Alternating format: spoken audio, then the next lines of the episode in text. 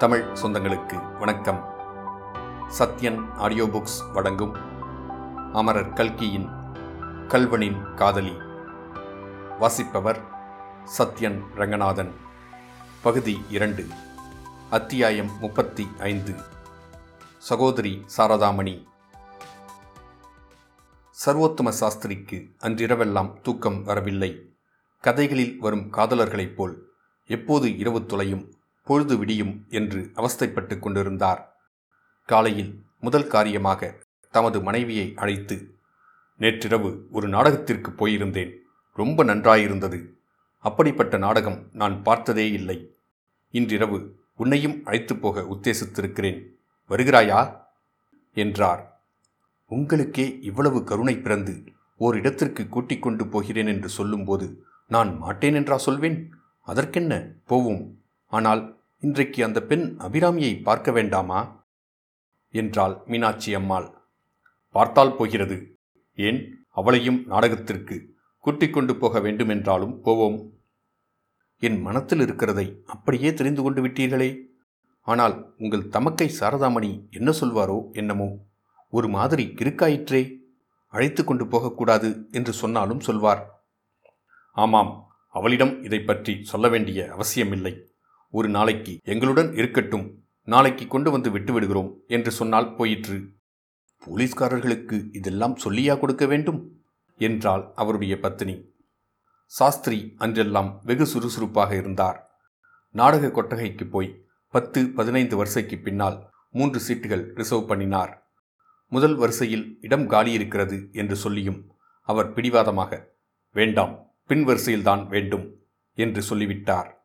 பிறகு அவர் police commissioner ஆஃபீஸுக்கு போய் கமிஷனரை பேட்டி கண்டு வெகு நேரம் பேசிக்கொண்டிருந்தார் இப்படி பல காரியங்கள் செய்துவிட்டு வீட்டுக்கு திரும்பினார். சாயங்காலம் அவரும் அவர் மனைவியும் சரஸ்வதி வித்யாலயத்துக்கு சென்றார்கள். அந்த வித்யாலயத்தின் தலைவி சகோதரி சாரதாமணி நமது சாஸ்திரியினுடைய ஒன்றுவிட்ட தமக்கை. அவருடைய தகப்பனார் ஹைகோர்ட்டு ஜட்ஜாயிருந்து காலஞ்சென்றவர். துரதிருஷ்டவசமாக சாரதாமணியின் மன வாழ்க்கை அவ்வளவு சந்தோஷமானதாயில்லை.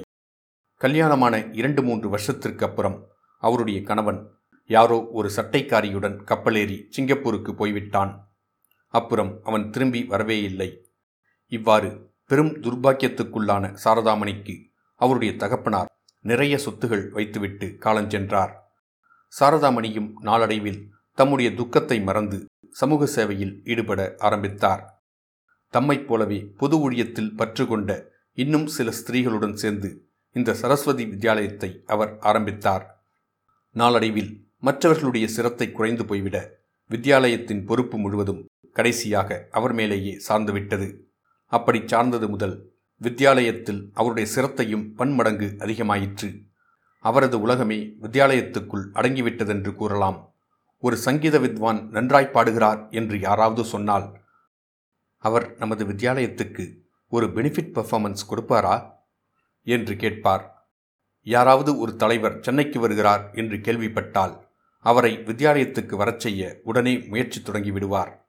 யாராவது ஒரு வக்கீலுக்கு நிறைய வரும்படி வருகிறதென்று கேள்விப்பட்டால் அவரிடம் நமது வித்யாலயத்துக்கு ஏதாவது நன்கொடை வசூலிக்க வேண்டுமே? என்று யோசனை செய்வார். யாராவது ஒரு பெண் முதல் வகுப்பில் பிஏ பாஸ் செய்தாள் என்று அறிந்தால் அவளை நமது வித்யாலயத்தில் வாத்தியாராக செய்துவிட்டால் தேவலை என்றுதான் எண்ணமிடுவார். இத்தகைய அவருடைய சுபாவத்தை நன்கு அறிந்தவராதலால் சாஸ்திரி பேச்சின் ஆரம்பத்திலேயே சாரதா இந்த வித்யாலயத்தை பார்க்கும்போது நாங்கள் எல்லோரும் எதற்காக ஜீவித்திருக்கிறோம்? என்று தோன்றுகிறது. இப்பேற்பட்ட உத்தமமான காரியத்துக்கு ஒரு உதவியும் செய்யாத ஜென்மமும் ஒரு ஜென்மமா? என்று புகழுரையும் ஆத்ம நிந்தனையும் கலந்து கூறினார். அதென்ன அண்ணா அப்படி சொல்கிறாய்? நீயும் தான் பெரிய உதவி செய்திருக்கிறாயே. அந்த பெண் அபிராமியை எங்கள் வித்யாலயத்துக்கு அனுப்பியதே ஒரு உதவிதானே? என்றார் சகோதரி சாரதாமணி. ஆனால் அந்த மாதிரி உதவி இன்னும் எத்தனையோ பேர் உங்களுக்கு செய்ய தயாராயிருப்பார்கள். பெண்களை அனுப்பி வைப்பதுதானா கஷ்டம்? என்றாள் மீனாட்சி. அப்படியில்லை அம்மா. அபிராமியைப் போன்ற புத்திசாலி பெண்ணை அனுப்பி வைத்ததே ஒரு உதவிதான். நிஜமாகவா? அவள் சமர்த்தா இருக்கிறாளா? அபிராமி ரொம்ப சமர்த்து வித்யாலயத்திலேயே சங்கீதத்தில் அவள்தான் முதல். இப்போது வித்யாலயத்து பெண்களைக் கொண்டு ஒரு நாடகம் தயாரித்துக் கொண்டிருக்கிறோம். அதற்கு வேண்டிய பாட்டுகள் எல்லாம் அவள்தான் இட்டுக்கட்டுகிறாள் அடடா எவ்வளவு நன்றாயிருக்கின்றன. இதை கேட்க ரொம்ப திருப்தியாயிருக்கிறது.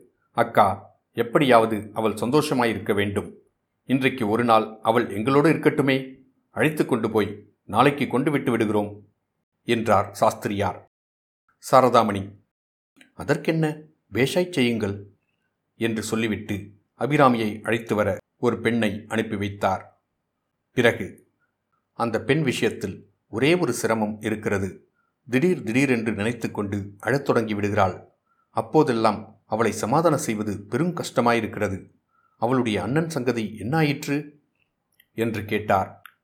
இன்னும் அகப்படவில்லை என்றார் சாஸ்திரி. அதற்கென்ன? ஒரு நாளைக்கு பிடித்து அந்த பையனை ஜெயிலுக்கு அனுப்பிவிடுவீர்கள். உடனே போலீஸ் இலாக்காவுக்கு ரொம்ப கித்தாப்பு வந்துவிடும். பின்னே என்ன சொல்கிறாய் அக்கா? திருடர்களை பிடித்து ஜெயிலுக்கு அனுப்பாவிட்டால் சமூகம் எப்படி நடைபெறும்? ஆமாம்.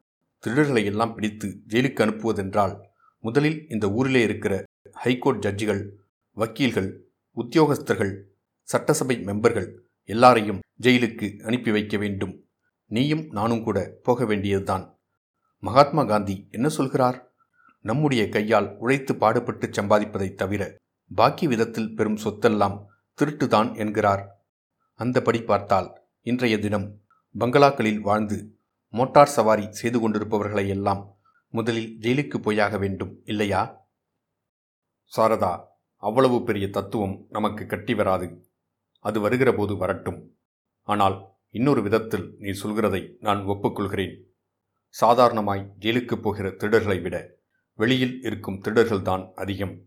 இதை கேள் எங்கள் ஜில்லாவில் ராவ் சாஹிப் சட்டநாத உடையார் என்று ஒரு பெரிய மனுஷர் இருக்கிறார். அவர் சுங்கத் திருடர் என்பது எல்லாருக்கும் தெரியும். காரைக்காலிலிருந்தும் புதுச்சேரியிலிருந்தும் வரி கொடாமல் சாமான் கொண்டு வருவதுதான் அவருக்கு வேலை. இதிலேயே கொழுத்த பணக்காரராகிவிட்டார். ஆனாலும் அவரை இதுவரையில் ஒன்றும் செய்ய முடியவில்லை. முதலில் போலீஸ்காரையே கையில் போட்டுக்கொண்டு விடுகிறார். அது முடியாமற் போனால் கொஞ்சம் மனசாட்சியுள்ள போலீஸ்காரன் நடவடிக்கை எடுக்க முயன்றால் மேஜிஸ்ட்ரேட்டும் யோக்கியராயிருந்து விட்டால் உடையார் இன்னும் மேலே போய் காரியத்தை ஜெயித்து கொண்டு வந்து விடுகிறார். எங்களுக்கு தான் அசட்டு பட்டம் கிடைக்கிறது.